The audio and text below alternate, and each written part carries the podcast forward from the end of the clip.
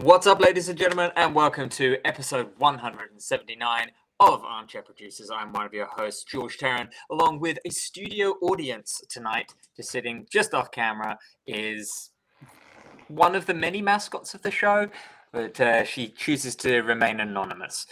But I am, as always, joined by the talent, the myth, the legend, Mr. Travis Croft. How are you, sir? Uh, I am fine and dandy. Uh, we're coming into winter here in Melbourne. It's a, a wet night here. I assume it's a little bit rainy out your side of town as well. Um, I'm not looking. I'm choosing for reality to be what I want it to be, so I'm not looking outside. But it was definitely raining this morning. It was indeed, and I can hear like this just hasn't rained a lot since I've lived in this house. I can hear dripping in this room here somewhere. I think, but I can't find it. So, um, needless to say, that it's a lot less stressful when the roof is dripping and you don't own the property because, like, it's, uh, not Jokes on you. It's actually just the social experiment that Michelle's running on you. She's just got like the sound of dripping somewhere. Like, Just with, to like the, you tell, slowly insane. the telltale heart or something that you know. Real The estate themes. It's on point. Got a All right. cracking show, I think, this week. Yeah, Uh, we've got quite a some- big one. We've got some big releases. We've got a big chain movie, which is cleverly chosen by by my co-host here. Um, which the following on from Eli Roth in Piranha 3D from last time, we have gone into the somewhat legendary two for one Grindhouse. Robert Rodriguez and Quentin Tarantino, written and directed, homage to the Grindhouse genre, as well as the biggest movie of the year, the Super Mario Brothers movie, and followed up with nice cheerful little ditty, The Boston Strangler. Should we get cracking onto the uh, get straight into action then? Uh, like, Yeah, you know, let's- let's get into it. desperately waiting in bated breath to hear what we think about a 15 year old film. It's scary to say that word. 15. 16 actually. years. 16 years, actually. So 16. That, that's even worse. 15 here in Australia, because, like, well, Yeah. anyway, uh, we are talking, of course, about the 2007 uh, double feature, Yeah. Grindhouse. Yeah. Um, and um, did you get a real? Did you get to see this in the cinema?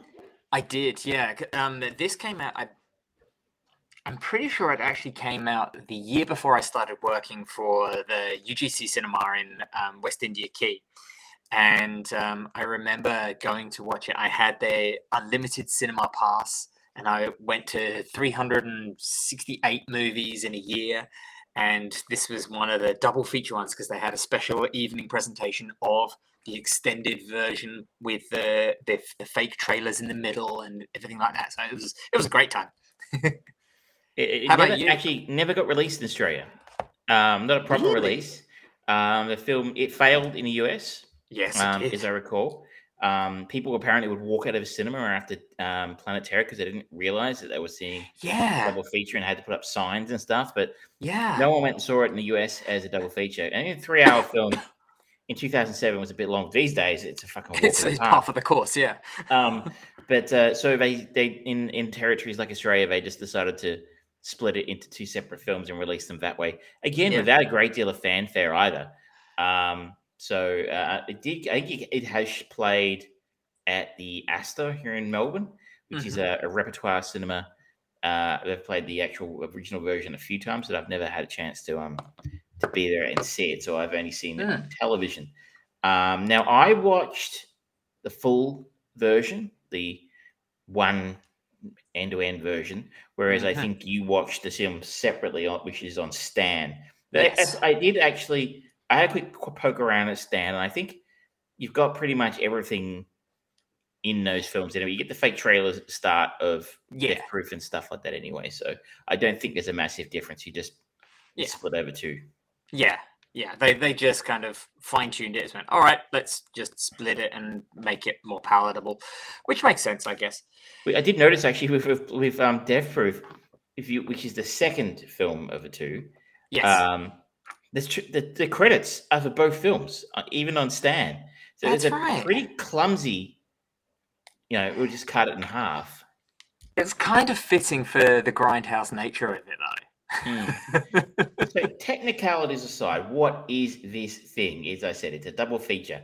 It is Planet Terror, written and directed by Robert Rodriguez. He, of course, of Spy Kids 3D.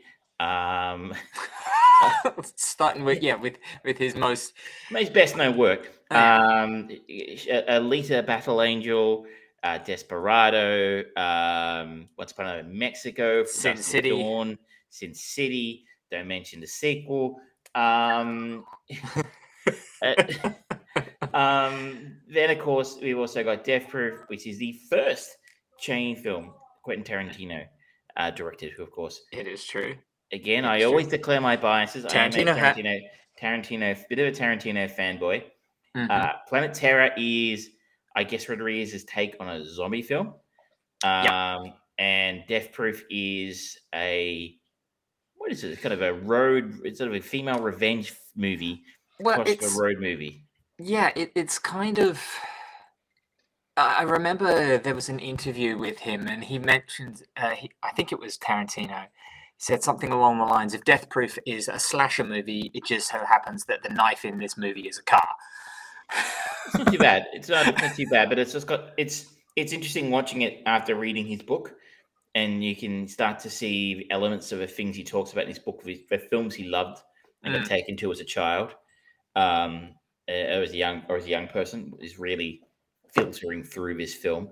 Yeah. Um, it really is a love letter to the cinema that these guys grew up with, Oh, hundred percent. and it's full of really highly stylized flourishes. And I know what you're thinking. Highly stylized Tarantino? Are you fucking mad? No, I refuse to believe it. That's what you're thinking. He doesn't do it. Of course, he, he's known for being a very highly stylized filmmaker, but the, Mhm. the stylized elements of this are more of a fact of they've literally scratched the film, uh, if they Yeah. use film. Um, Yeah. I, I kind of guessing Rodriguez used a digital camera because the man loves digital cinema. Um, where loves it, Quentin's yeah. more of a film simp. Yeah. Um, yeah, and they've got sort of a scratch, screeny looking film. They've got the uh, the fake cheesy trailers made by all Mhm. their friends. They've got the missing reels, Yeah, um, the the- burnout of the screen. The bumpers, you know, with a little cat, cartoon cat turning into a panther, restricted, and you know, Yeah, the yeah. uh, the little the little jingle, dun, dun, dun, you know, feature presentation. that, um, that that's now just the staple standard of that is- Tarantino. Yeah. Um, so the first thing is I thought of while I was watching this was when I saw this. I've only seen this once before, and that was back when it came shortly after it came out. Mm. And I thought myself, "Fuck, this is so fucking cool!" Seeing them- they're doing all this shit, you know, the it's all the the set- those sort of little elements that make it look grindhousey. Mm. 15, 16 years later, you're like, "Nah, it's a bit much, guys. It's a bit much. Yeah. What did you make of all that stylized uh, stuff to make it look like a grindhouse? It was nice for a moment, but then it just grates on you, and it feels like I. I don't know if it is a psychosomatic thing or not, but it, particularly with Planet Terror, it felt like the quality of the image got worse as the movie went on. It's like, okay, I, I get what you're doing, but that doesn't necessarily make it good. You you're you're doing something that you is very much in in keeping with sort of like those old dusty videotapes. Yes, young kids movies came on VHS tapes and they got damaged ridiculously easily and you'd have those weird kind of flickerings and the bad edits that for the sort of like home release and things would be cut out or you'd suddenly see from one one camera angle to another and they'd repeat the same line because of where they were cutting it and it wasn't a professional job and things like that. But yeah that was a quirk of the time but we've kind of progressed on from that and grindhouse to me doesn't have to be those shoddy edit works or poor cinema poor screen quality or anything like that. I'm kind of surprised that they didn't go full boogie and go all right you know what? We're going to do it four by nine and just and then maybe stretch it out or something like that or have a scene where much like if you watch the wide angle version of buffy the vampire slayer for the first season or two it's not made for for widescreen and you can actually see sort of like the building of the set on either sides of the some of the screenshots and things that would have kind of made a little bit of sense if they were really going all in but it was all fascia stuff and it did great and drain by the end of the movie. It's like, okay, yep, enough with the squigglies, please. Uh, and I also felt to sort of go along the same lines that you're talking about. Um, while you felt Planet Terror looked worse as it went along, Mm. I kind of got the impression that halfway through uh, Death Proof, they forgot about all of that shit, and it just Yeah. stopped doing it. Like the production values of the second half of Death Proof are actually perfectly fine, quite good. You know, the production values without all the scratchy Yeah, film effects and missing real bullshit. I mean, th- that was in the first half more. yeah, And the second half of the film is just like a normal Tarantino film you would go and see that wasn't made to ape, you know, grindhouse cinema in its look at least. yeah. Um, and I was like, "Eh, did we just sort of throw that idea away halfway through? Or yeah, it was it was a weird sensation, and we'll go into it more in in detail. But Death Proof does very much feel like a movie of two parts because you've got a long introduction to stuntman Mike and who he is, and that he's the killer, and then it cuts to a different scenario, and again, it takes a long time for stuntman Mike to appear, and that one, he's n- not as successful in what he's trying to do to the point where it just becomes a like three crazy women chasing down a redneck. And um, you know it is rather satisfying but it's like okay did we really need the first half of this movie? Because that was satisfying. We, we'll start with Terror. Now, yeah I I guess a couple of things out of the way here from my Mm. perspective. At this, to be clear up front, I think Mm. Planet Terror is the better of the two. At least I Mhm. thought so when I saw it the first time, and I, I still hold to that. Mm. Um, and I think Death Proof might be the worst thing that Quentin Tarantino's ever done. Um, Mm. And I think he admits it might be the worst thing he's ever done. Mm. Um, that's at least I know. Again, fanboy hat on. Mm. That's it's not a terrible film. So saying it's the worst thing he's ever done is actually damning him with faint praise in the sense that it's really not bad. It's just not No. as good as a lot of the other things. This or Hateful Eight, I'm not quite sure, but I think this. Um, yeah You know, uh, it's not up to most of his the standard of most of his work, at least in Mm. my opinion, and that can be debated for a long time. But uh, Planet Terror, after an experimental bioweapon is released, turning thousands into zombie-like creatures, up to a ragtag group of survivors to stop the Mm. infected and those behind its release. Uh, stars here are Rose McGowan, Freddy Mhm. Rodriguez as Ray. Uh, that was a strange casting choice because there's so many people in this who are like gone on to bigger and better things, and he's just Freddy Rodriguez. Who people, everyone.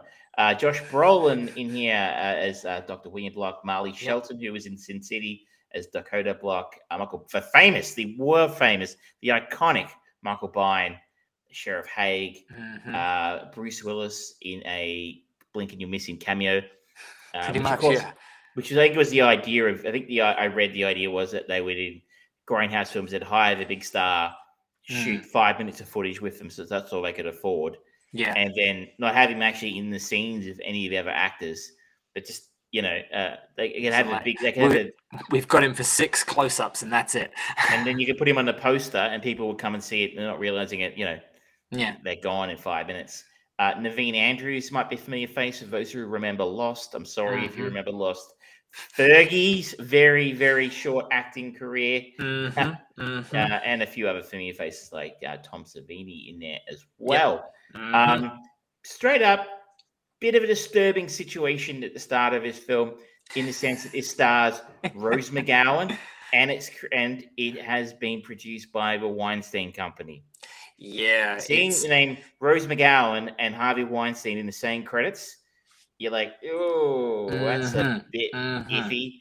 It makes Yeah. you wonder what really happened behind the scenes of this one because mhm, you know we are like if you, you Google it if you don't know what I'm talking about. mm. Um, And even um, uh, the because I think it was on this movie that uh, Rose and Robert Rodriguez started their relationship, and that turned very sour as well, from the sounds of things. So it's like hmm, this. This probably was an interesting work environment, and that's a very, very diplomatic way of putting challenging. the shame is, I think Rose McGowan's actually really great in this film. Yeah. Um, she plays a go-go dancer named Cherry Darling, who is Mhm. also maybe aspiring to be a stand-up comic. Um, her, she is a, fr- a friend from way back. Uh, Freddy Rodriguez, who plays Ray, comes back into her life on the same night as El Rey. the uh, El Rey, being of course the fictional destination in From Dusk Till Dawn. If you were paying attention to Mhm. that, um, Mhm. as the same night that uh, a deal for Bruce Willis is trying to buy this bioweapon and it goes south and it gets out and turns people into nasty, nasty zombies. Those Mhm. attacks uh, Rose McGowan and uh, she they, they are forced to amputate her leg Mm. uh, as a result of that, um, resulting in some very interesting improvised um, leg substitutes. Mhm, mhm. Uh, we, at the same time, we have uh, Marley Shelton's Dr. Dakota Block, who's having an affair with Fergie, of all people, um, progressive. No, that's a sister, wasn't it? No, I thought they was I thought they were having an affair. I thought they were sisters because there's That's that what- whole thing of um uh what's his name uh Josh Brolin's talking and so like oh you haven't seen your sister in a while I thought you didn't see her. It's just, uh, maybe I wasn't paying Yeah. attention. I just assumed he was pissed off because she was having an affair. But either way, Josh Brolin's a nasty, nasty motherfucker in this film. So Yes, interestingly, is. this is the role that got him, in the end, indirectly, uh, his role in No Country for Old Men. Thought you were gonna say the Marvel Cinematic Universe. Well, I mean, in, indirectly, I mean, he, I think maybe it was that role in No Country for Old Men that made him a star. yeah. But um, apparently, he uh, they shot an audition tape for him, Quentin Tarantino. That's quite an audition tape that had Quentin Tarantino. Yeah. Um, and um, Marley Shelton's actually she, Dr. Dakota Block's quite a, got an interesting character here of her little hypodermic needles. Mhm. And one of the more interesting um, sort of, uh, I guess, sequences in the film is her after uh, her husband uh, basically numbs her arms yeah. as while he's basically uh, interrogating her. Um, that uh, she has to then try and escape in, from the zombies and get into a car without the use of her hands, which leads to one of the most horrific, cringy, oh, I can't watch scenes in the film, which I, I won't Mm. spoil in case people want to see it. Yeah. Um, uh, so eh, after that, because it turns into your standard, standard zombie fair, we have the Yeah. standoff with the ragtag group of survivors in the um in the the, the barbecue place uh the sheriff etc the, the Mhm. random person getting bitten and dying It- it- where it gets really interesting is where they replace cherry's leg with a machine gun I made you something.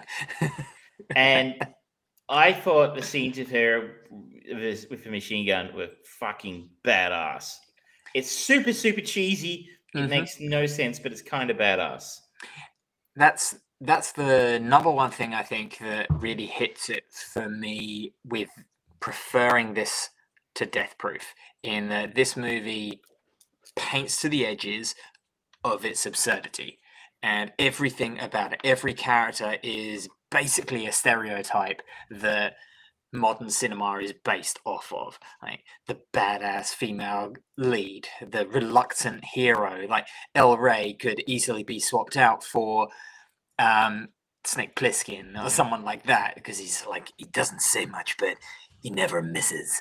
And it's like trashy lines and things like that. Everything everything about it is just stereotypical and a, a, cli- a cliche to the to the point of everything is homage and disgusting and um, it relishes in we know what movie we're making here we know what we're shooting for and we are just doing that.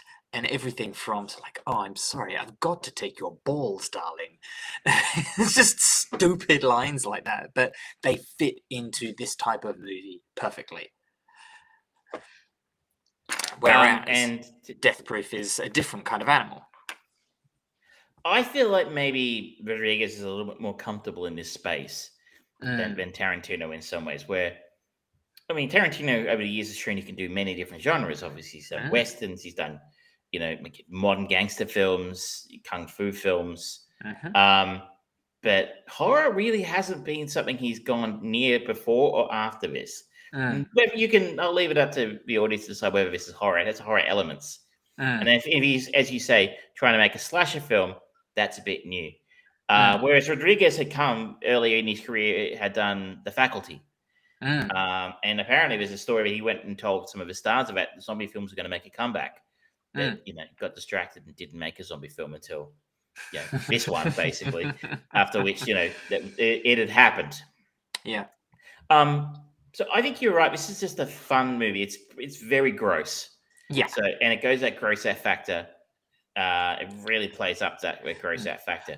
I also like some of the the comedy of the grossness, like the fact that um, uh, Dr. William Block is paranoid about his own health, and he's got his thing, and you see that bit as like, "Man, you don't see me chewing this, you know I'm stressed," and he sees the, the body and, and snaps, and then the uh, the, the mutant zombie thing, whatever they are, just purposefully just kind of smushes it like a child across the face of him just yeah, to infect him and then just walks off whereas every other mutant monster thing that we've seen has been just attack devour. This one's like no this is personal it just does the minimum amount to cause him the maximum amount of carnage it's it's it's stupid but it's great Um, so the other thing that's probably notable in this one is the scene in the car with um where Dakota Block's uh, son, Tony Block.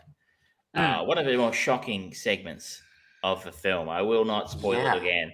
But yeah that was actually um that's Rebel Rodriguez, that's um his son.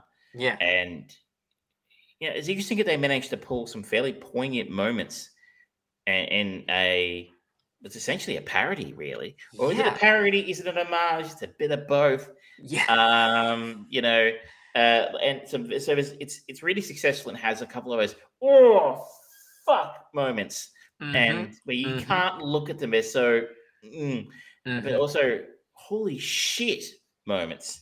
yeah Um, along with the super gross out and ridiculousness going on at the same time. Um, so which I think he kind of hit the right balance of this. I mean, it's yeah it's not a great zombie film, um, but I think he he he he hit the brief. Yeah, yeah, I Um, think so. And I will. I will also point out, I actually enjoyed Freddy Rodriguez as Ray in this because he was not your usual kind of leading man kind of look. He's he certainly seems a little bit shorter compared to the other people around him, but he still carries himself quite well. And where they're still not willing to give him a gun, so he just has but- two butterfly knives, and he's just going through the hospital to get Cherry Darlin, and he's just slicing and stabbing and flipping around all over the place. It's shot well. It looks cool. He's moving well with it. He looks like like uh, almost um almost like a, what I'd imagine a Mexican version of Wolverine could look like, with that sort of like smaller, stockier stature, just with knives and just jumping around where he needs to and just being very efficient with his killing. It's, it, it, it was kind of cool, and and the fact that they said, "Yep, you know what." We're just going to actually make you as damn cheesy as possible, like sitting on the the waterbed with Cherry. They're like, oh yeah, he JT knows how to how to live. It's like, "Mm, does he? but okay, that fits with your character. Everything, the, all the pieces just worked and collectively helped move this mess of blood and squibs just explode in the right direction from beginning to end. Uh, Freddy, you're right. He's not fine with what he's. He's actually fine. He's good. Mm. It's just a case of like I've never heard of him. Note he's no relation to Robert, as far as I can tell. And when you see some of the names here, you look through trivia. Apparently, Mhm. Tom Everett Scott was considered for the role of El Rey, and you're like, the fuck. Um, But more Mhm. interestingly, uh, Robert Downey Jr. and Antonio Banderas were apparently considered for the role of El Rey. Now, either of those gentlemen, Banderas, of course, famously collaborated with um, with Rodriguez on in um, the uh, Desperado. Desperado and Once Upon a Time in Mexico, and there was another one in there. I can't think of it. Um, Well, there was no, El, Mari- El Mariachi. and mariachi, but that didn't have Antonio Um, Banderas. okay, No. um, but but Banderas, a, a famous um, collaborator, but Robert Mhm. Downey Jr. in 2007. That's the s- the year before, I think, Iron Man. And what an interesting choice he might have been to have played El Rey. Yeah. Um, who knows if it's true? Um, but it, it is interesting that they picked Mm. someone who was pretty much, and I don't think I've ever heard of him before or since. I only know him. He was also in uh, The Lady in the Water, the very much maligned um, M. Night Shyamalan movie with Paul Giamatti and Bryce Dallas Howard. And I enjoy that movie for what it is. It's a really unusual movie, um, but it was kind of one of the first ones where there wasn't really a twist for a Shyamalan movie, and people were like, uh, "What? No, th- no, we, that we was a expect a twist. twist." the was twist is twist, there's no twist. twist. Yes. Um, so should we move? let's uh, move on to do the pla- death- uh, let's move, move on to Death Proof. Death yeah. Proof. So, uh, Death Proof, uh, we'll just get the uh, synopsis up for that one. Um, obviously, the big here. star in this one is uh, Kurt Russell, who plays Yep. Stuntman Mike. We have Zoe Bell playing Zoe Mhm. Bell, Mhm. Rosario Dawson. Uh, uh, we have a big name in here, uh, Mary Elizabeth Winstead in a Mhm. small role, and Rose McGowan Mhm. again. And of course, Yep. our link to last week, Eli Roth, um, who was also a producer on the film and made one of the fake trailers yes. uh, two uh, separate sets of voluptuous women are stalked at different times by a scarred stuntman who uses his death-proof cars to execute his murderous plans. hmm Um, you made an excellent point with this is almost like two films sort of stitched together. Mm. And a film it kind of reminded me of a little bit in a strange way. It was from Dust Till Dawn. Um, it was Yeah. anywhere near as good as that, let me No. say. But like I don't, I remember I saw that when it first came out when I was like 19, Mm. and like you're, you're going along. It's a road movie. You've got you know uh, George Clooney, Quentin Tarantino, and you know Mhm. Harvey Keitel to being cool. Yep. And then they get to the titty twister, and I fucking still love the name of that place. And I just love Cheech Marin's speech out of it. You know, hot Oh. pussy, cold pussy, yellow pussy, smelly pussy, uh, um, pussy for a Betty. You find cheaper pussy anywhere, fuck it. Um, oh, it's a great film. Um, but that you know, all of a sudden, like, vampires. Like, what the fuck?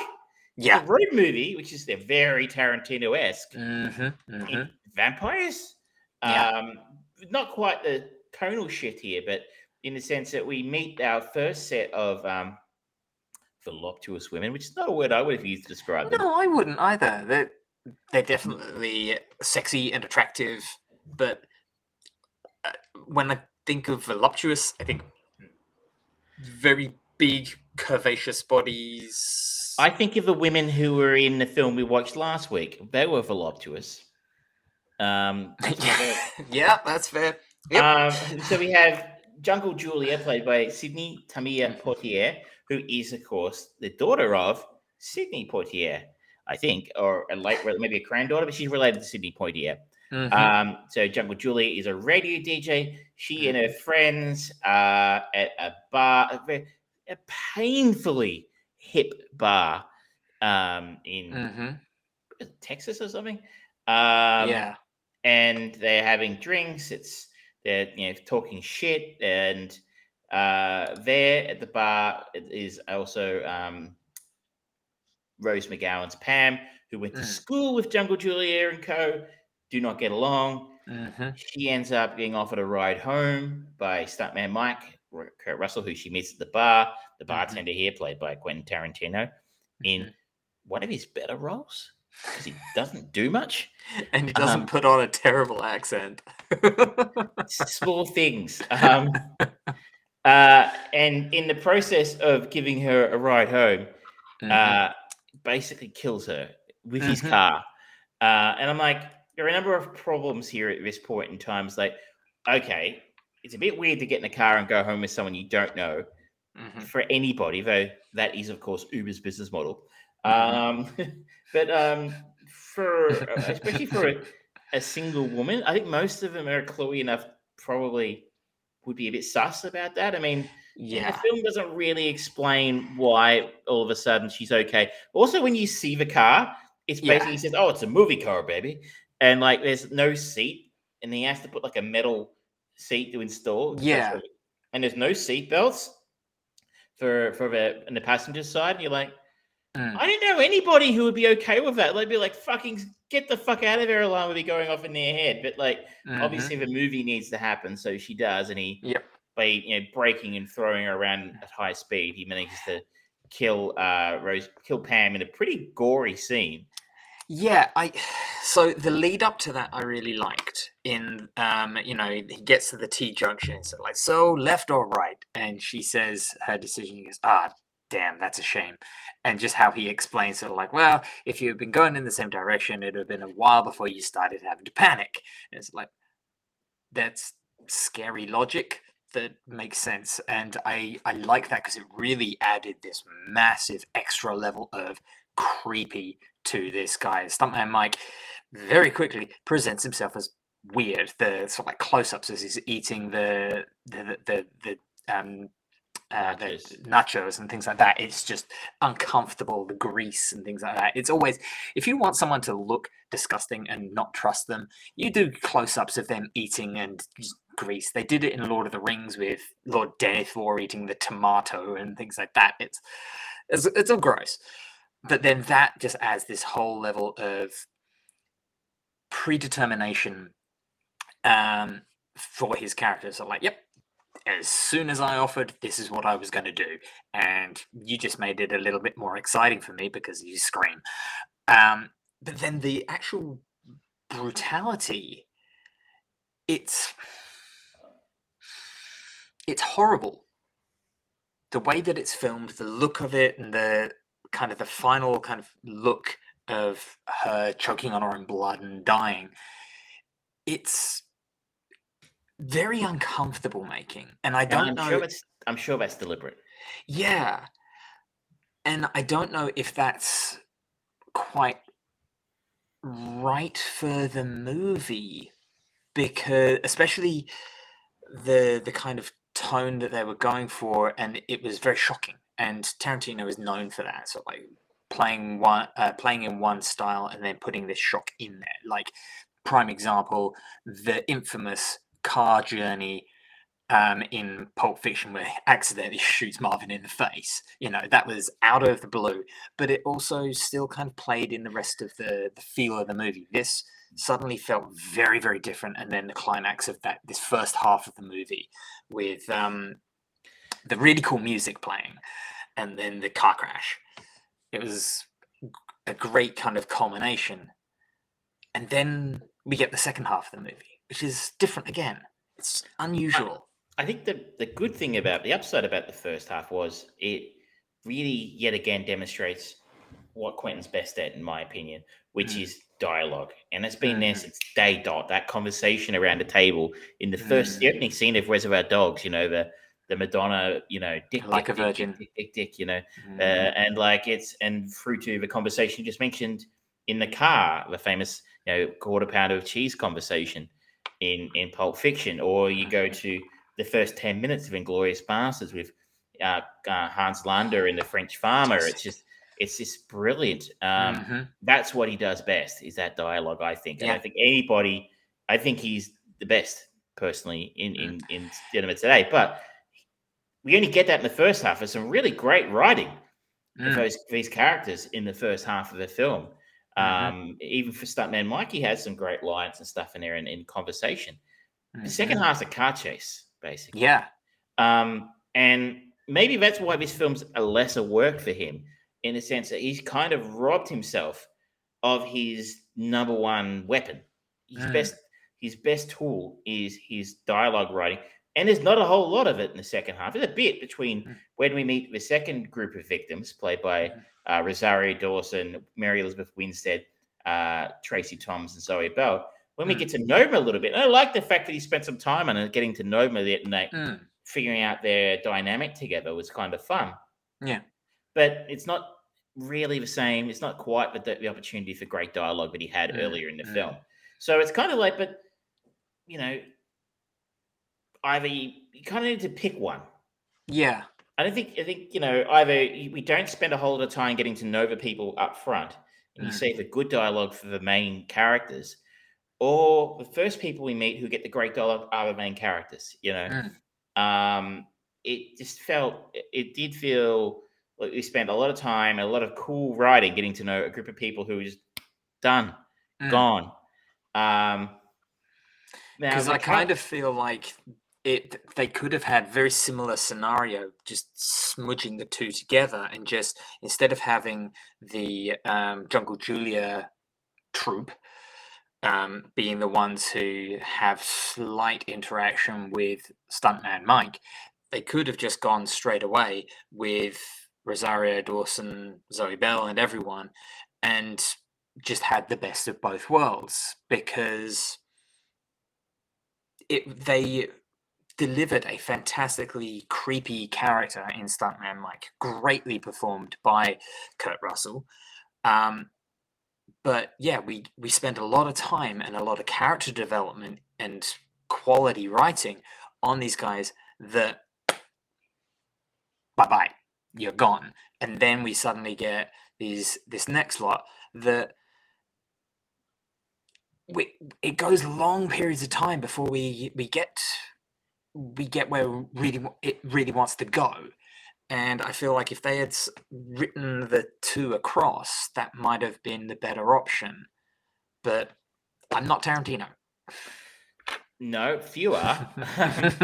the the second half uh, again having read his book you can start to see the Mm. influences start to filter through here he talks in his book a great depth about Bullitt you remember you and i watched Bullitt a Mhm. while ago the steve mcqueen film with the famous you know 15 minute car chase scene which Yeah. is san Arguably- francisco quality arguably the greatest car chase ever filmed yeah i'm not going to get into that argument um, uh, or uh, vanishing point which gets mentioned in this film Mhm. uh, which I haven't seen. Um, but uh, yeah, I think that's what he's going for with the car chase. I think he wants to kind of recreate a small Mm. part of those car chases that he saw and loved when he was a young man going to the cinema. I, he is less successful on that front. I mean, Yeah.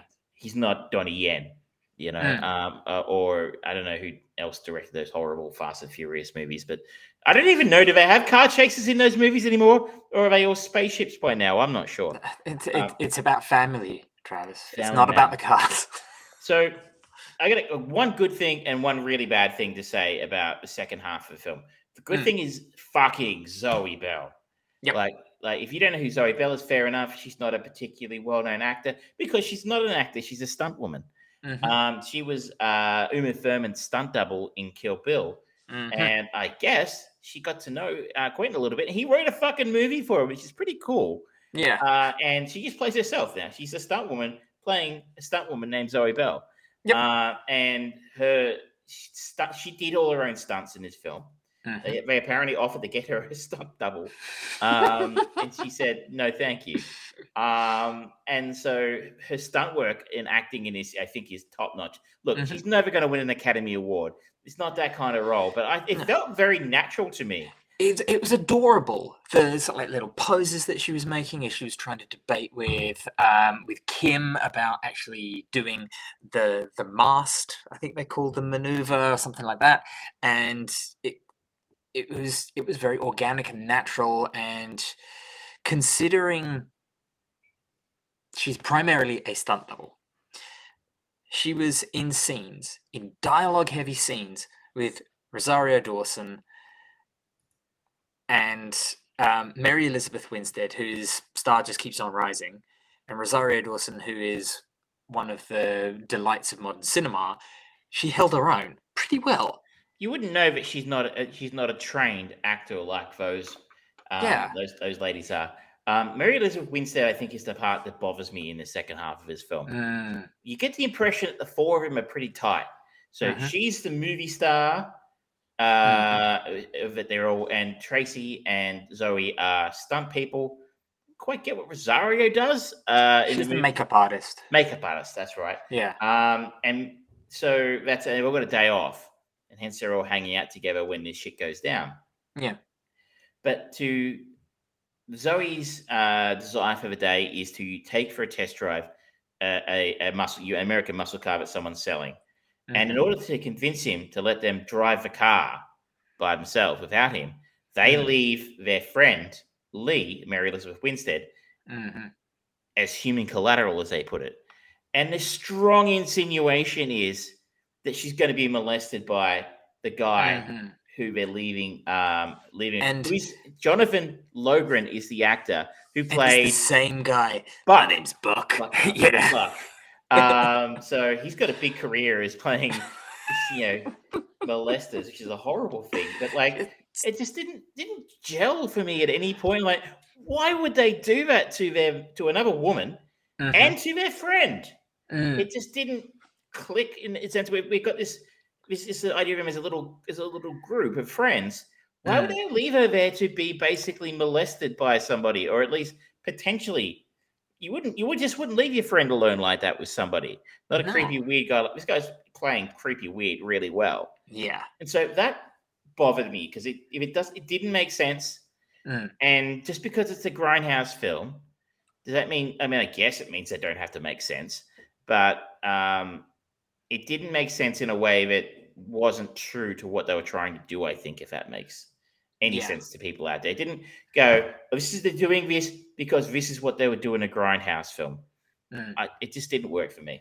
Mm. It it something that you don't really say about Tarantino movies. It felt like lazy writing. It did, yeah. Yeah.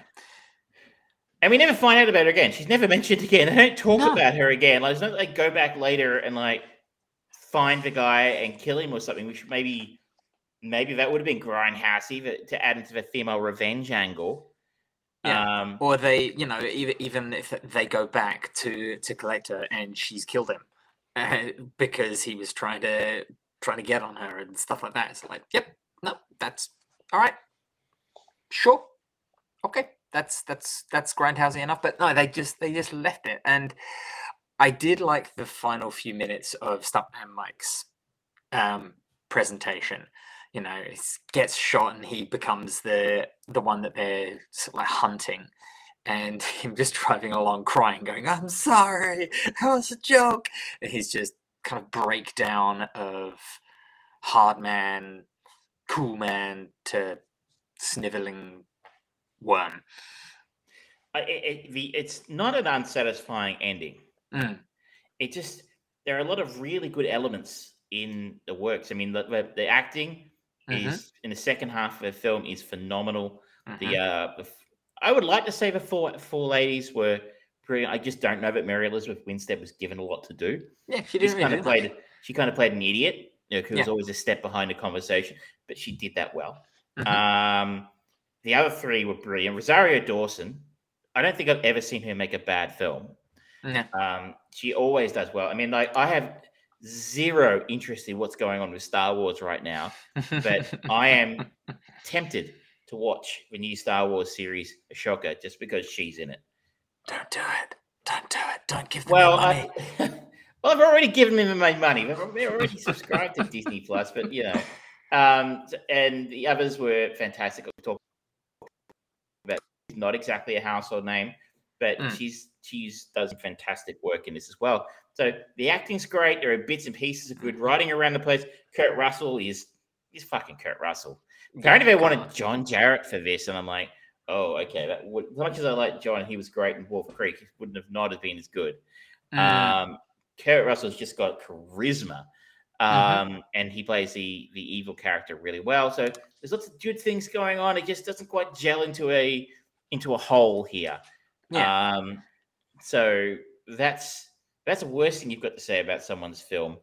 It's not the you know they're not exactly scraping n- not, not the you they worst thing the bold world. territory, but you know. And I we have to quickly mention the fake trailers. I, I think I mentioned it last Mhm, week. There are Mhm. at least three films I Mhm. think now that have been made out of those fake trailers. Machete, he gets the girl. Um, so I love the machete trailer. It's so cool. It, it's just delightful, dumb fun. Um, there is a potential. There could be a third one of those still coming. Apparently, Machete in Space, um, which I would be up for. Uh, they've got Thanksgiving is supposed to come out. Eli Roth is going to come out later this year, and uh, I am sure there was one. Maybe it was a different version. There was one called Hobo with a Shotgun, which actually was made into a film as well. I don't think that was one of the trailers. I think that was uh, like there was a competition or something, and someone made a trailer for it, and then Rutger Haig uh, made them uh, ended up making the movie. I think it might have been produced by Rodriguez or something. Maybe I'm wrong, but um, uh, they all seem pretty cool. I would definitely watch um, uh, Werewolf Women of the SS. That would be fucking cool. yes, same here. Um, that was the um, uh, Rob Zombie one, wasn't it? And then, Rob, mate, you're not exactly overflowing with great ideas.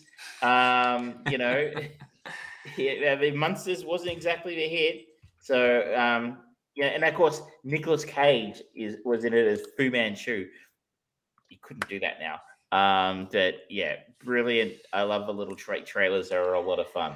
They they were highly entertaining, and I'm I'm surprised that people haven't tried to kind of pull more of that kind of thing of fake trailers into other movies in somewhere some way somehow i do like the the nods in both movies to the rodriguez movies and to the tarantino movies just like name drops and um uh, michael parks just kind of reprising reprising his character from so many of the Tarantino movies. Well, some number one, we got ourselves a problem.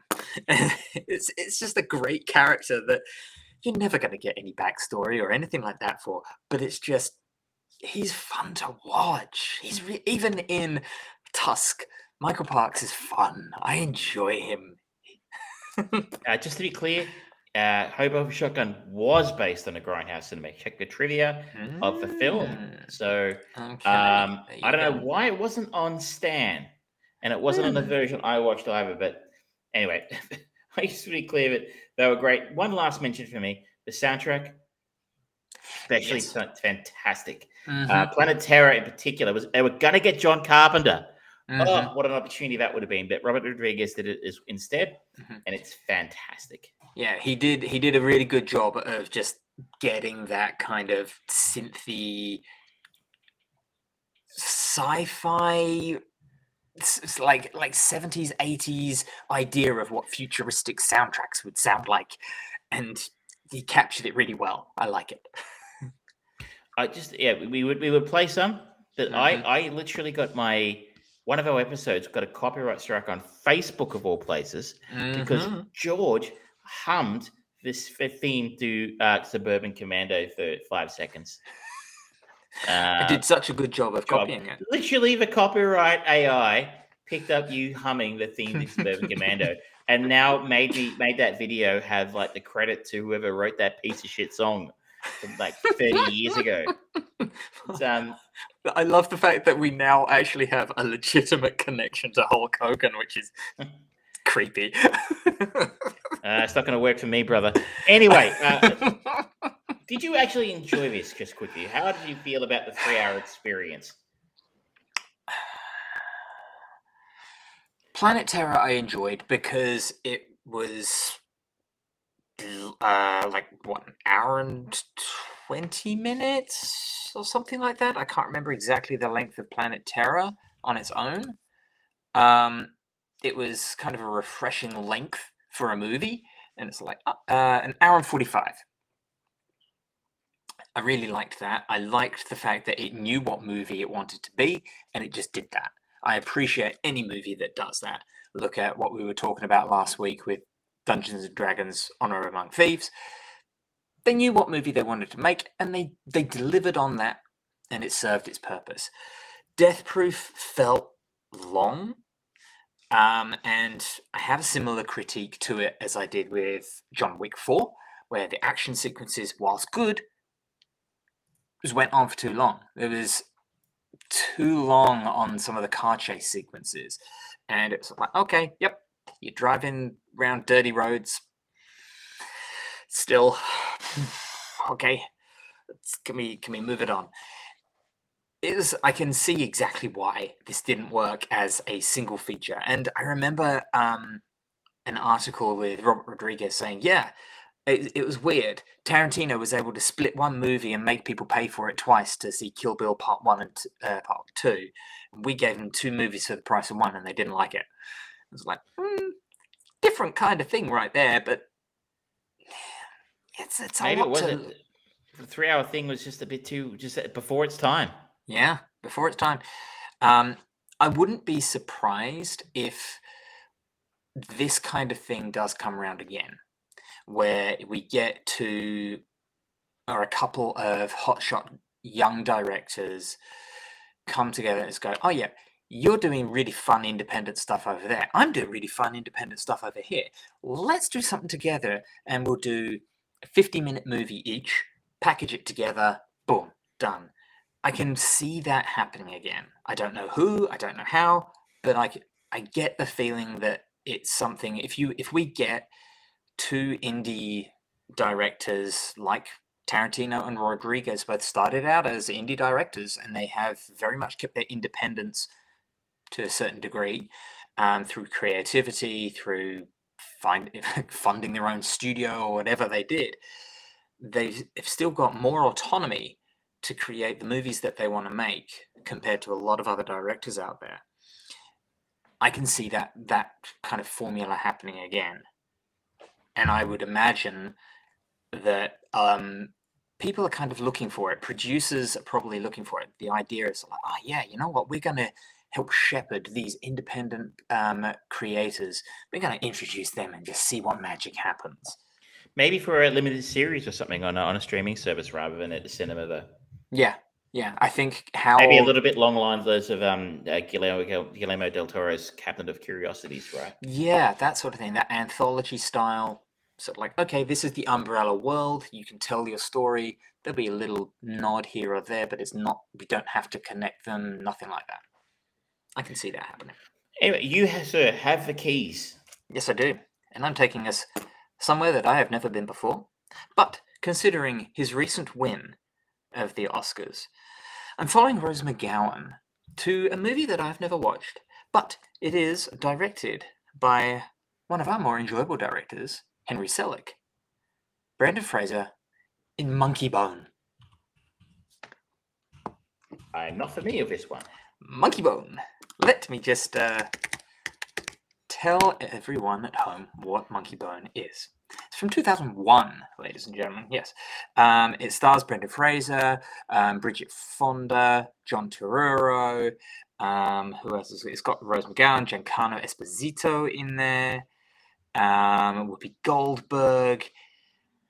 And this is in a coma, a cartoonist finds himself trapped with his, within his own underground creation and must find a way to get back while racing against his popular but treacherous character, Monkeybone. Looks like it did well. Looks like it had a good reputation. It's got a 4.8 out of 10 on IMDb. Mm-hmm. So uh, good to see you keeping the quality up. Um, hey, I'm going for things that are a little different, little unique. And this is definitely one of those. it certainly does suck. Uh, okay, that's for next week. Um, but come on, I'm, give, I'm giving you a few good options of where. No, there's a good excellent, good exit there. So good exit there. Um, and we, we've we've finally got Giancarlo Esposito on the chain. Come on, Bob Odenkirk. There you go. Yeah, see, you got plenty of places. Oh no, there's no shortage of that. Uh, no shortage of it. No shortage. I could take us back to Tarantino, but um, Henry Selick, of course, he it was uh, for a second. For those who don't know, he was the man who did um, we dealt with him a few, little Christmas. while ago. He was the director James and Giant Peach. Mm-hmm. Yes, and Coraline. So he's mm-hmm. been he's been thereabouts. I think we did the Nightmare Before Christmas as well as a chain movie. Did. So um, that could be. He could he could arguably be our most. Um, I was going to say, haven't been keeping stats, but that's no. four entries um, in the in the chain in the last three years for Henry Selick and yeah. you know, inadvertently. So um, yep, we we did Nightmare Before Christmas um, straight after Coraline. Yeah, there you go. Um, so uh, fourth entry for Henry Selick. Should we move on to the big release though this week? Let's talk about Super Mario, Mario Brothers. Now, this is the uh, starring Bob Hoskins and John. Le- um, sorry, not that one. Have you noticed there's been this um historical revisionism of that film over the past couple of weeks since this one's come out? Like it always like, it wasn't it wasn't that bad. And I'm like, yes, it, yes, was. it was. Yes, it was. You're trying to make your um, childhood more enjoyable in retrospect. It was trash. Uh, Super Mario. I mean, like, do we need to explain what this is about? It's story of the Super Mario Brothers on their journey through the Mushroom Kingdom. Of Mhm. course, we have the authentic Italian Chris Pratt playing Mario's voice, um, Anya Taylor Joy as Princess Peach, Charlie Mhm. Day as Luigi, Jack Black as Bowser, uh, Seth Rogen as Donkey Kong, Keegan Michael Key as Toad, Mhm, um, Fred Armisen playing Cranky Kong. mhm. Uh, have I missed anyone famous? Is it Charles Martinet who plays Mario's dad? Of course, he is he is the Mario. actual voice of Mario. Mhm. Yeah, so it's Um, nice they found space for him. Yeah. It's it's got a plethora of additional voices in there that are ironically, well, maybe not considering they are nerdy voice actors sitting around playing Dungeons and Dragons. Critical Role, you've got Khary Payton um, as the Penguin King, and you've also got um, Ashley Burch does uh, some voice work in that, and she played the character of Keg in season uh, in campaign two. Um, but she actually was she did she voice that uh, Tiny Tina? Was that yes, Ashley, or is that a yes, different Ashley? Yes, and she also Yes. did. Um, oh God, um, Life is Strange. The Life is Strange video games. She was very instrumental in them. So, um, I'm very curious to hear what you think about this. I Hmm. think if there's one of us here that is, I've taken off the Tarantino fanboy hat, and I think it's time for you to put on the crown of Nintendo fanboyism. Mm-hmm. Um, uh, you've grown up with it. We've both grown up Mhm. with this character. You've played a lot more Mario games than I have, Mm-hmm. and it is chock full of Easter eggs. Every single scene, Ah. every single sound, every single piece of music, every reference. It is. I said it about painting to the painting to the edges with Planet Terror. They do that with this as well for everything going back to. There's references to Jumpman. The fact that they've got Charles Martinet in there. The fact that it covers so much of the universe of Mario. You've got um, obviously there's Mario Kart and the Rainbow Road you've got um, some of the original kind of the, the training montage that Mario has to go through. It's like, yep, that's basically every um, 2D side-scrolling Mario game that's ever come out. Um, you've it's it, it's just everywhere, and it's wonderful. Um, this is absolutely a children's movie. They are not trying to make anything. This is, I would not even necessarily say that this is a family friendly movie because it is very much skewed to the younger audience. Um, but even then, there's enough. If you're if you're a fan fanboy, if you grew up living in this and loving this, there's so much there, and it kind of makes me want. Like some people I've seen reviewers kind of saying, "Oh, it's disappointing because it. I just want to go and play Mario." So like, yes, that's part of the design of this thing is to push it. That's why Mario games are on sale on the Nintendo Switch at the moment. Product connections right there. But I kind of also get their point because the Mushroom Kingdom looks fantastic, and the so like going from one to another. I want a fully immersive Mario Kingdom 3D open world game, beautiful Unreal Engine 5 style, ray tracing, everything. Just make it. I want to play this v- movie because it just looks wonderful and it captures the the sense of the Mario that has been presented to us all this time. Um, and it updates it a little bit to to the modern age. For example, Princess Peach is not just your "Help me, Mario." She's a warrior princess. I, I, I don't take, I don't take point with that. I've seen people say this. Mm. Super Mario 3, she was a playable character. Mhm, And I'm not sure what the second one, but she was definitely a playable one in the third one. mhm. And that is 1988. So for characterization, I've seen people go, it's a woke film. Mhm. Um, because they make Peach better. It's like Peach was kicking shit out of Koopas and whatever you want to call them in 19 in the 80s. Mhm. So they can get the fuck out. Well, it's part of. I mean, uh, there's a lot of people who kind of fl- uh, fly the flag for um, female representation in modern uh, video games, like with um, Ashley Burch's character, bringing her up again, um, for um, can't remember the character's name, but in Horizon Zero Dawn, she's a strong woman there. You've got the character of um, Tomb Raider. Um, you've got lots of other ones, but it's like Nintendo kind of did away with that sort of quite a while ago. Like Metroid, Samus Aran was this badass bounty hunter in this suit, and at the end of I think it's the second game, you find out that it's a woman. It's like, yep, you're a badass. That's all that matters. It's fantastic.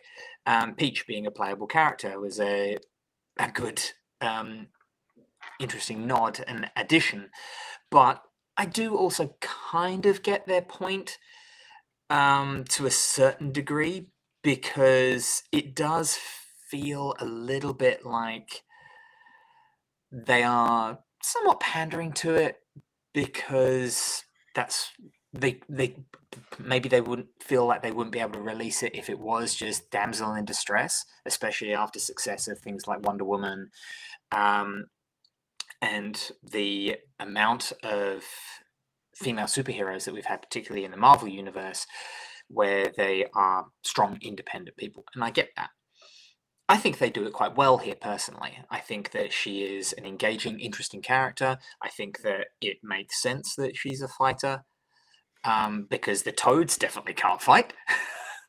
and I think it's it's an entertaining character, and it adds a little bit more to the relationship.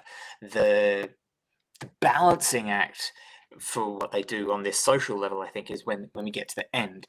She does still need to be saved by Mario and Luigi but it's not just her, and that's the kind of the payoff. is there are a couple of people that are in danger, and so it's not just princess in danger, damsel in distress scenario. It's she's there fighting along with everyone else, and it doesn't matter. I'd had no problem with kind of a woke nature of this movie or anything like that. I thought it was good. I liked I liked Anya Taylor Joy and as Princess Peach, I thought she uh, did a good job. I think actually all of the voice actors generally do a good job. They're not entirely what I was expecting, but I did like Chris Pine's voice as Mario. It was it wasn't Chris Pratt. Chris Pratt. Yes, sorry, it's the other Chris. no, the other one. Um, um I yeah. um I, I don't share your obsession with uh, Nintendo because I'm not a filthy casual. Um, and I'm not nine years old. Sorry. Um, but I am both of those. All right, sorry, I had to get the I had to get the dig in. Um, it's uh, I played the original, of course. I played mm-hmm. to, you know the first two or three of these I played three a lot, which is a very odd game. There's a funny story behind Super Mario 3. You mm. probably find it on YouTube. You should look into it. Um, and I played a lot of Super Mario, uh, Mario Kart on the Nintendo 64. Mm-hmm. I think that's probably the last Mario game I played. Mm. Um, so, but I picked up a lot of the, you know, little eggs, uh, Easter eggs. The, the Jumpman character, like mm-hmm. the thing on the machine. I'm like, oh, I know what that is. Princess um, is in another castle. A little I think you you are right that this is a film that has been made purely for children. I was in mm-hmm. a cinema. I have not been in a cinema with that many kids since I was a kid. I think, and mm-hmm. they all seemed very entertained since they were quiet throughout the film. Mm-hmm. Um, and I they didn't hear a lot of laughing or cheering, occasional giggle and laugh here, but like I assume that quiet children are entertained children, and mm-hmm. hence it did the job for them. Um, this is made by Illumination. So mm-hmm. I think those are the guys who do the um, Minion films and uh, yes. stuff like that. They are a B grade um, animation house. They are not Pixar, and this film is very much wears the fact it's not Pixar on its sleeve in the sense the writing is lame. Like it doesn't even try to tell a story that would be remotely satisfying to anybody who's not a a Mario super fan or nine Mm-hmm. um, for me. I, I was like, I wasn't, I didn't hate this film. I was just bored. Mm. Um, and like, I mean, I, I could see the references, like, eh, you know, that I like some of them, like they drive off the side of a rainbow road to try and land on the other. Yeah, how many fucking times I tried to do that and I never pulled it off. Um, you had to you had to reverse off the start line and yeah. then jump off on the left hand side of the track, and then you just cut out the whole thing. It's, it's but that was little ones like that were nice and but but it was such a lame, lazy story. It was like, well, they're really Okay. great animated films, like the Pixar film. I think of a film like Inside Out or Up. Mm. They have the surface story, which kids can love and laugh at and goof off at and have a great fucking time. But it's got this second layer of story in there for the adults and for the older kids out there to tell them a little bit about life or something important. Now, I don't expect necessarily expect Mario to, to be telling kids something important about life, but I Mhm. expect a level of writing above a Saturday morning cartoon from the mid 80s, which is what this kind of felt like. There is not one single good gripping story in Mario. In any Mario game. I know, so that's not to stop them from actually writing one, right? I mean, they get That got a fair point. They've got professional writers. They went to school for this. You know, like had- why can't you write an entertaining story? They had the they had the family drama. Father not um, respecting his son's wishes. It's it. Look, I, it doesn't. I'm not saying it needs to be these things. I'm just saying that's what separates this film from being a really, really good animated film Mm. from being bog standard, run of the mill Saturday morning cartoon stuff. That's all it is. Is basically Saturday morning cartoon fare. It's Mm. it's lazy tropes and and hackneyed stereotypes of a kind of story you'd expect to see. And I'm not saying this, this is all fine if you go into this and have your Mm. kids entertained. Your kids will enjoy this. They will be Oh, entertained yeah. they'll shut the hell up for an hour and a half and they'll have a good time and they'll probably keep talking about it for a long time afterwards and like Mhm. you said they'll want to go home and probably play mario on their Mhm. switch it's and there's nothing wrong with that Yeah. except to try and do not try and piss on my leg and tell me it's raining and tell me this is a great movie it's not a great movie it's a solid kids movie Mhm. It is does not qualify to carry the bags of most of the great animated content that comes out. We are in the golden age of animated film right now, or the, back end of it. Um, you know, I- I- if Disney has their way, it'll be dead before you know it. I, I, I had the trailer for oh, Elemental before the movie uh, when I saw it. I don't know it's playing everywhere. Yeah. Um, and watch a trailer of Elemental, you're like, now that looks like a good movie that I actually want to go and see. Mm. Like, and that's kind of it's going to be a story. It's going to have again that two level thing that they've been doing so well Mhm. since Toy Story. So, look, that's not to say you can't just tell a straight ahead story like Mhm. they have here, but you know, uh, the, the bar not what has, you want. the bar has been raised on this kind of thing. There's absolutely no reason why you can't make a film now that Mm. is good for both your your audience, uh, your kid audience, and your older audience. It doesn't make parents want to poke their eyes out with Mhm. spoons. Um, I, And this is a very good point. Um, and I think it is, we're very quickly approaching a, that tipping point for Nintendo movies already after two successful movies. You've got uh, Detective Pikachu and you've got this. Financially, both very successful. Story wise, very, very shallow. Nintendo are in danger of, if they do it a third time with another one of their properties, is bring out another movie and really aim it for kids, they're going to damage their brand with the older generation for movies. They're going to be no, Nintendo's for kids, and that is a trope that Nintendo has had for decades on their consoles. They are the the kids console, and then eventually you upgrade to PlayStation and Xbox because that's where the mature games are. Slightly different environment there because the, the games are it depends on how good the game is and how good it feels to play the game but there is still that very very obvious divide of age gap i think what nintendo needs to do to be able to stay all audiences brand in the cinema like they would probably actually really like to be in the in the video game space. They need to create something that is a bit more mature.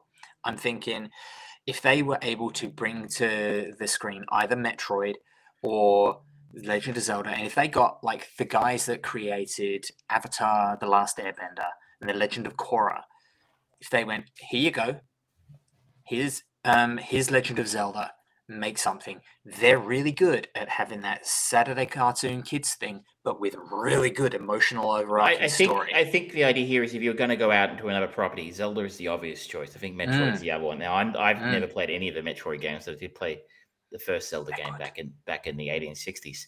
Um, um, I, I, but then correct me if I'm wrong. There are some decent stories available in the Zelda universe you can pick from. Mm. Right, Ocarina of Time, arguably one of the greatest games ever made. I'm assuming the story's part of it, not just the gameplay. Um, so there's no excuse next time Mm. to make Saturday Morning Direct. I think maybe it, uh, maybe I'm being unfair comparing it to to Pixar. Pixar is or was the creme de la Mhm. creme. Mhm. Maybe a better comparison is the Lego Movie. Same thing again. Who thought the Lego Movie was going to be any good? It was Yeah. fucking great, and I That's bet true. kids kids loved it, and it was fun. And Mm-hmm. this film is so by the numbers. It was like it Mm. could have been written by an AI program.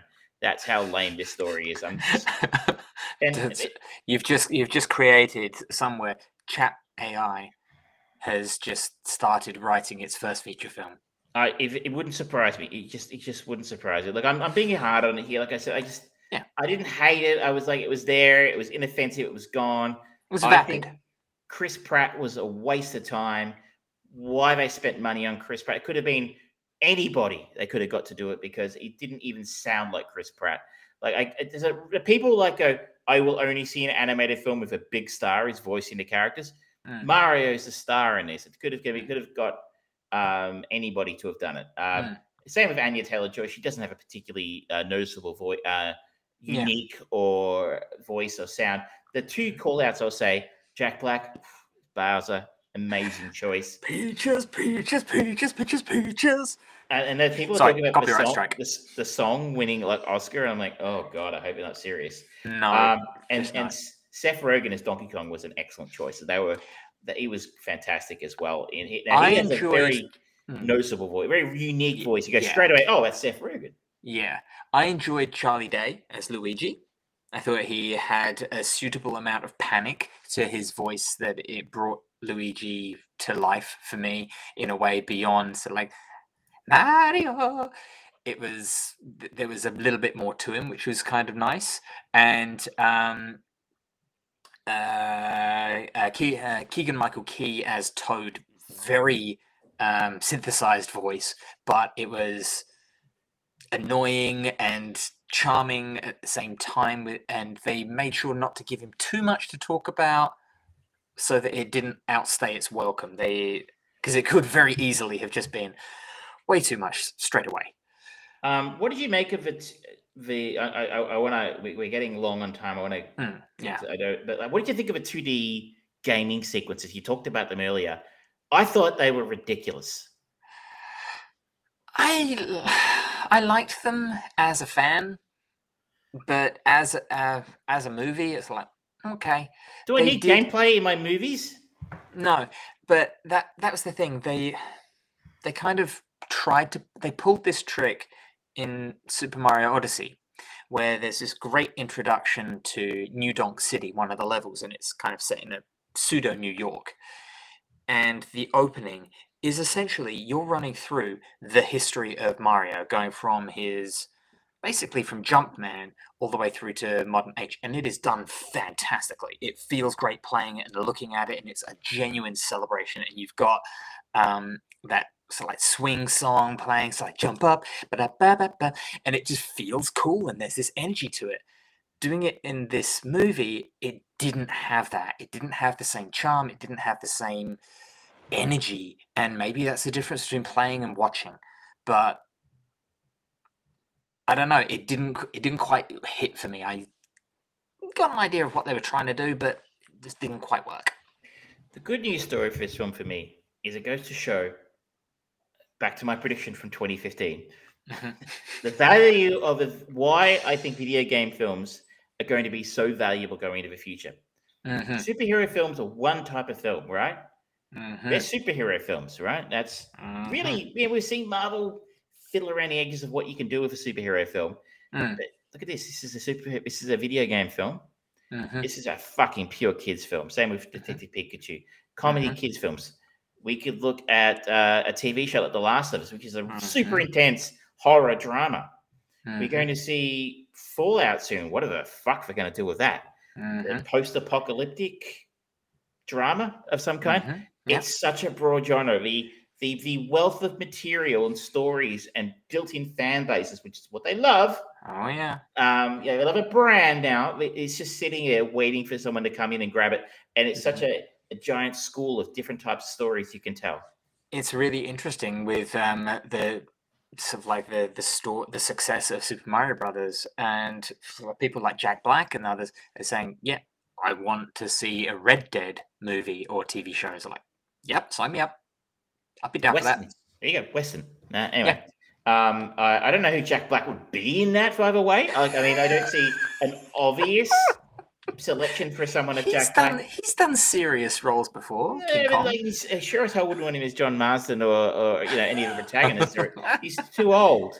But you know, um, it, it's it's it occurred to me. It's like this genre, these properties. There's even the properties we're talking about there. We can have Detective Pikachu, Mario, Link, uh, or the Legend of Zelda, what do you want to call it? Mhm. Um, they, the Legend of Zelda presents, presents a great opportunity to tell a story that, that will appeal to a much older and more Mm, complex audience. Um, mm. and that's just it's just Nintendo's properties.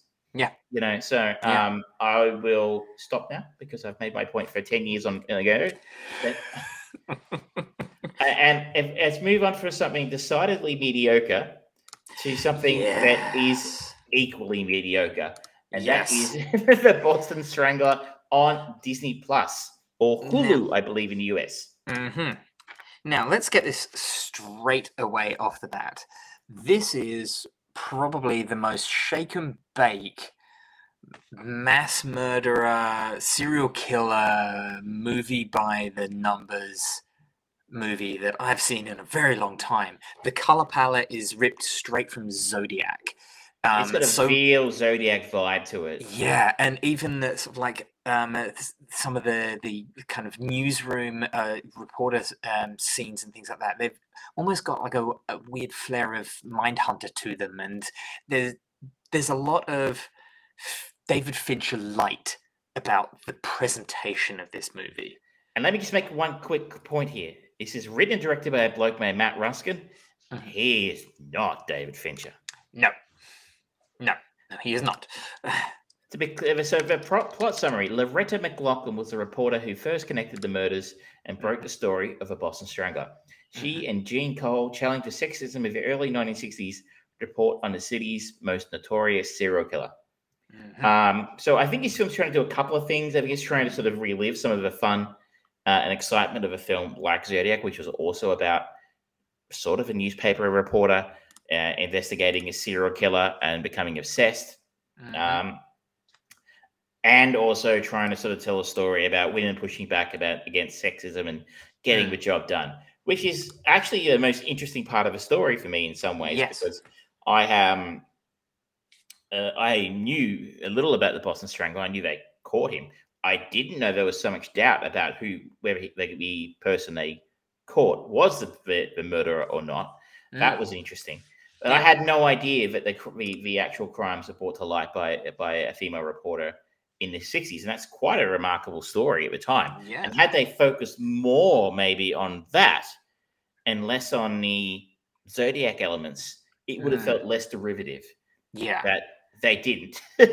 they focused probably more on the zodiac angle. Um, Mhm. and gosh, I mean, what happened to Keira Knightley? You know, she once point in time she was the next big thing, and like, what was the last Keira Knightley film you saw before this? Probably the last Pirates film she was in. Um. Well, we saw her in um, "Never Let Me Go," which But that's might ten, I mean, just thinking chronologically, that's 2010. Jeez, um, 2014, "The Imitation Game." I think that was the one I saw her most recently in. Yeah. Uh, yep, that's it. Oh no, Um, she was she was very briefly in "Dead Men Tell No Tales." which I didn't see, but yeah. Um, so I, it's interesting. Like she, she, she has her career has stalled, yeah, and now she's doing this kind of thing. yeah, and it's it's very it's very safe for her. I think um, she's just her her physique is very fitting for that um, 60s housewife look. So it it's period. It fits in with the period, but it's also very much a Keira Knightley kind of thing to try and push beyond that.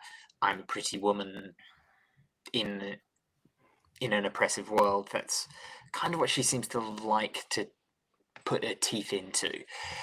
Um, but it it just feels so so paint by numbers. You've got Chris Cooper in there as well, who's he's- Playing Chris Cooper. yeah, he and he's he's an Academy Award winner from a couple of years ago. Keira Knightley has won an Oscar. I know she was I think she nominated. was nominated. I don't think she actually Yeah. won. By the way, Um, a couple of years ago for Chris Cooper, I'm pretty sure that was adaptation, and I think that was like 20 years ago, um, if I'm not mistaken. Oh, Um, Jeez. That's a couple of years. Um, has been nominated for two Oscars, I think. Actually, one Hmm. might have been. Uh, and just wait and see what they were. oh, Nina Karenina, I think. Anna Karenina. And uh, yeah, Anna Uh, Karenina. n- no, she was nominated for Pride and Prejudice in 2006 and. Yep. The Imitation Game in 2015. Huh. So, um, okay. uh, yeah, you're right. So, but she, if it- Chris, uh, fairness, I don't think Chris stretches out too much these days. He's just got a True.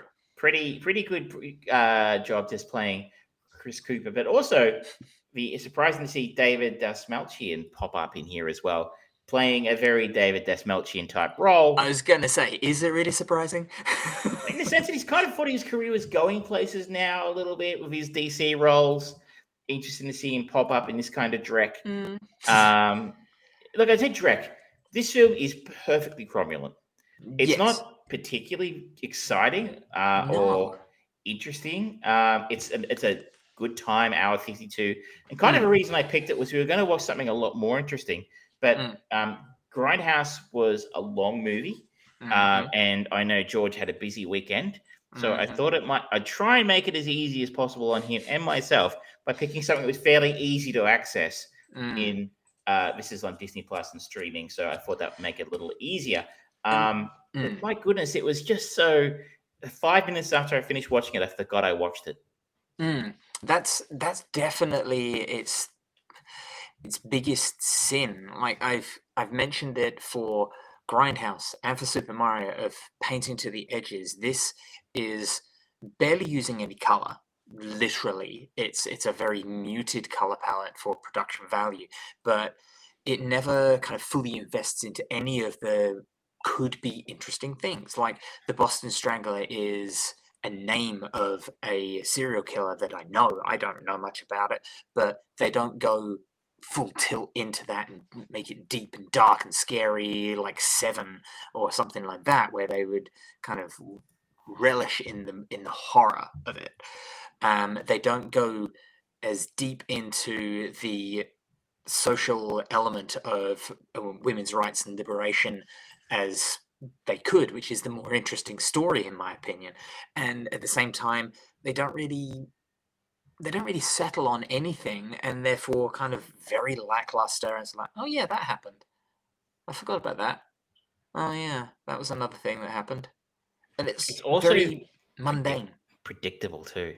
Mm, Like we're watching it, and like Michelle will be like, "Oh, I, I hope that doesn't happen," and like thirty seconds later, that happens, and you're like, it's like you're really telegraphing your punches here. Like Yeah. it's just full of tropes. It, it reminds you of better. Halfway through, I was like, I wish I was watching Zodiac because that's a s- much much better film than this one. mhm, mhm. Um, so look, if you're a big Keira Knightley fan, if you're particularly interested in the story of a Boston Strangler, and it's an interesting part, 'cause that is actually an interesting story. It is not Mm. your stereotypical serial killer story, just due to that twist at the end that Mm. Albert DeSalvo was um not going to be convicted. He was acknowledged. He confessed to being the killer, but there Mm. seems to be reasonable doubt to some degree whether he was or was not the only one committing these crimes. And Mm. looks like he committed some of them. Did he commit all of them? Was it a group of people? You know, like that's a, kind of an interesting story, but they did Yeah. not do, very, very successfully tell it here. Mm-mm. But if you're very interested in the story, you know, maybe take a look. As it's an inoffensive hour fifty-two. yeah. I mean, you know, like it, if it's not two and a half hours, it's it's fine. But as you said, it's shake and bake, paint by numbers, doing nothing particularly original. You've seen this Yeah. film before. Yeah, it's very safe in its in what it tries to do, and in that it it kind of fails. Like it didn't didn't put anything on the line. It didn't lose anything. Didn't gain anything. Yeah. Binge browse. Burn. Burn. All right. We were going to have a look at beef. Did you have a chance to look at any of that? Haven't yet. Like you said, I I've had a very busy week.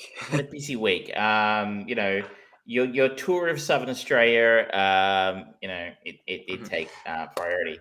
I did Um, not have a pie floater this time. Um, George was a- attending his favourite sport in Adelaide over the weekend. Uh. Yes. chess. Uh, chess boxing, right? No, chess. Um, Nope, this was basketball.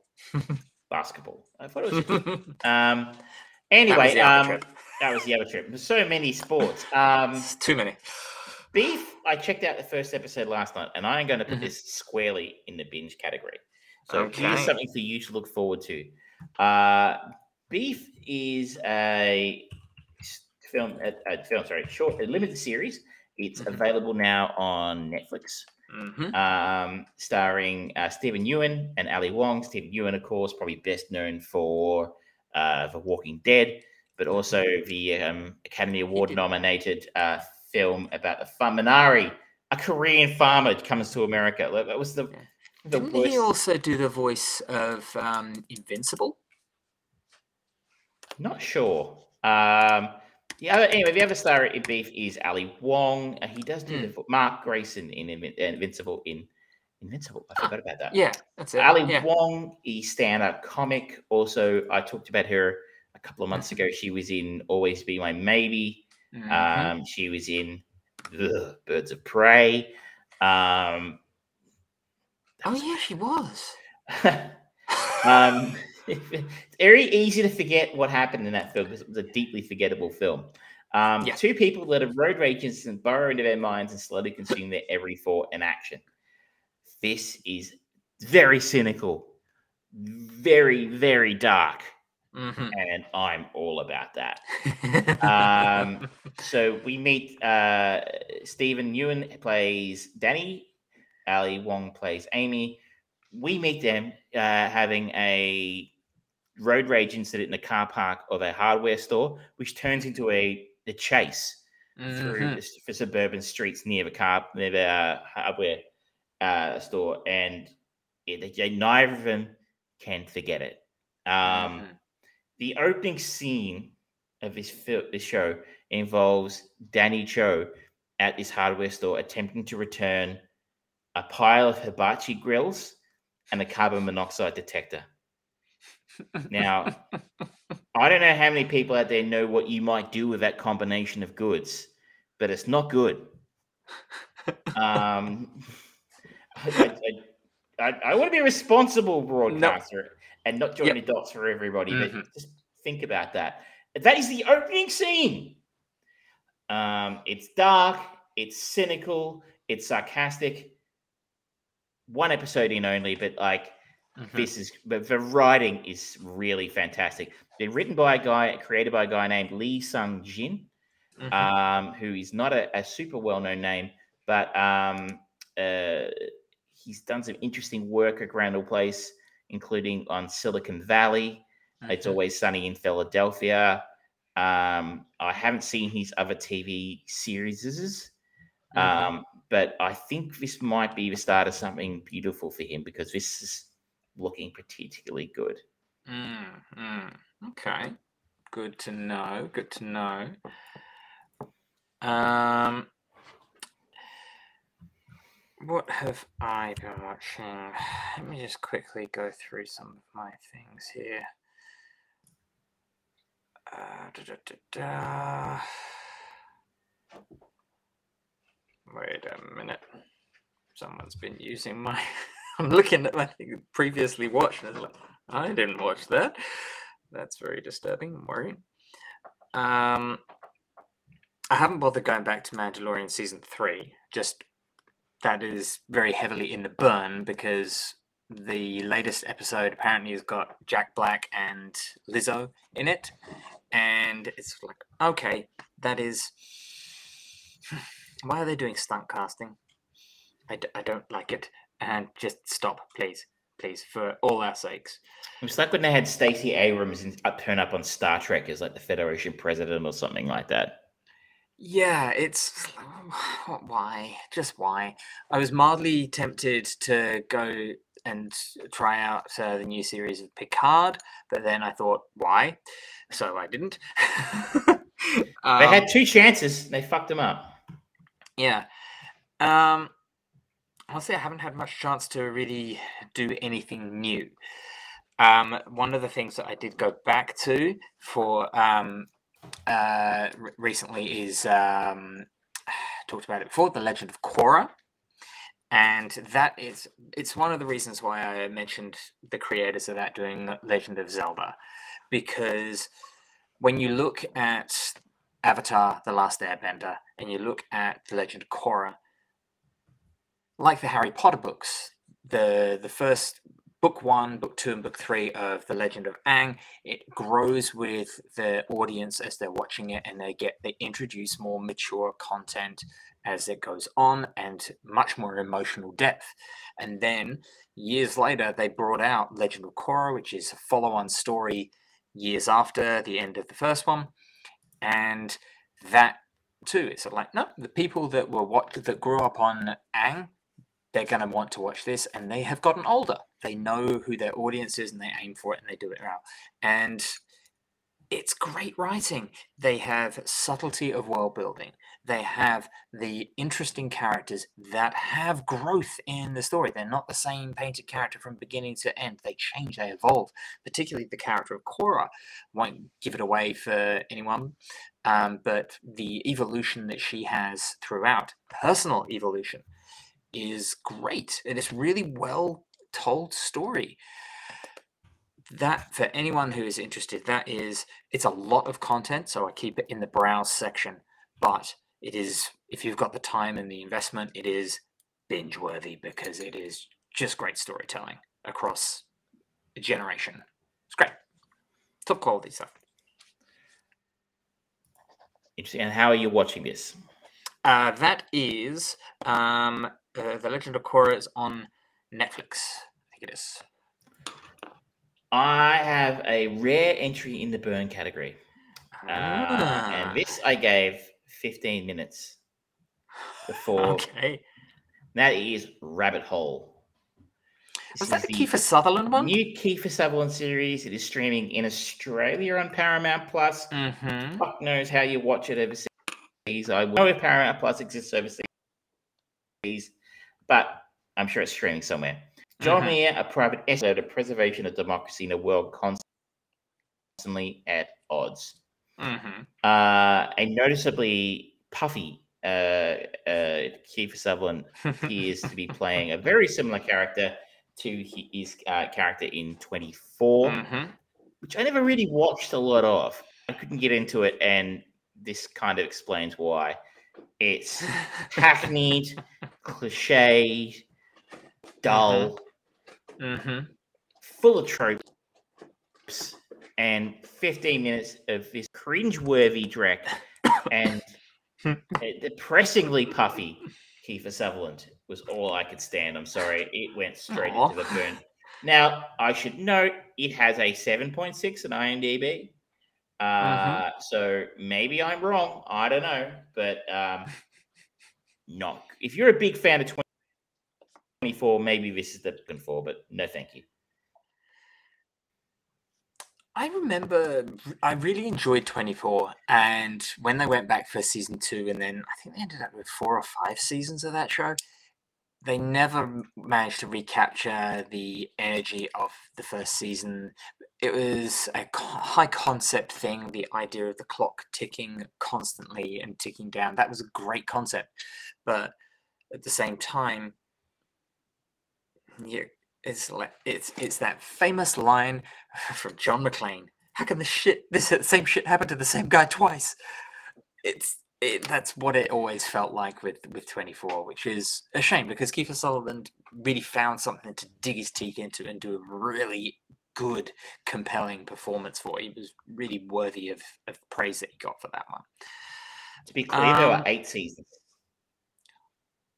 Oh dang! Okay, all right. That's um, that ouch. that's that's a lot of punishment for anyone who watches it. Never mind those who actually, yeah. Anyway, um, yeah, I don't have anything else to talk about right now because I've just been knee deep in basketball. Very well. Um, then I think we can tie a bow around this one. yeah, look at that. Just over what- one one We don't always have time to bring you new content, people. If the people from the TV stations would like to start sending us codes and streaming DVDs and stuff so we can talk about their Yes, please. show to our millions and millions of viewers, uh, listeners, we'll be happy to. But until that, day, what we can Mhm. find time for. hmm But um, it is life back to normal now. So I will definitely have a few things because there are a couple of shows that are very much on my radar, Beef being one of them, as well as a couple of other options that I've been wanting to sit down and experience. So I will be able to fulfill plenty of binge, browse, burn. Back with vengeance next week. But uh, for today, that is the end of our show. We talked about our chain movie of the week, which was Grindhouse. I have picked Monkeybone as our connector, with Rose McGowan being the connection between those two. We talked about the Super Mario Brothers movie and the Boston Strangler. We had a um, a good binge nomination for episode one of Beef, as well as my retro browse slash binge for Legend of Aang and the La um, Korra. Until next time, ladies and gentlemen, thank you very much. That has been the talent, Mr. Travis Croft, right there. As always, bringing the intelligence to the show. Me bringing whatever I bring. but thank you very much. Good night. Good night.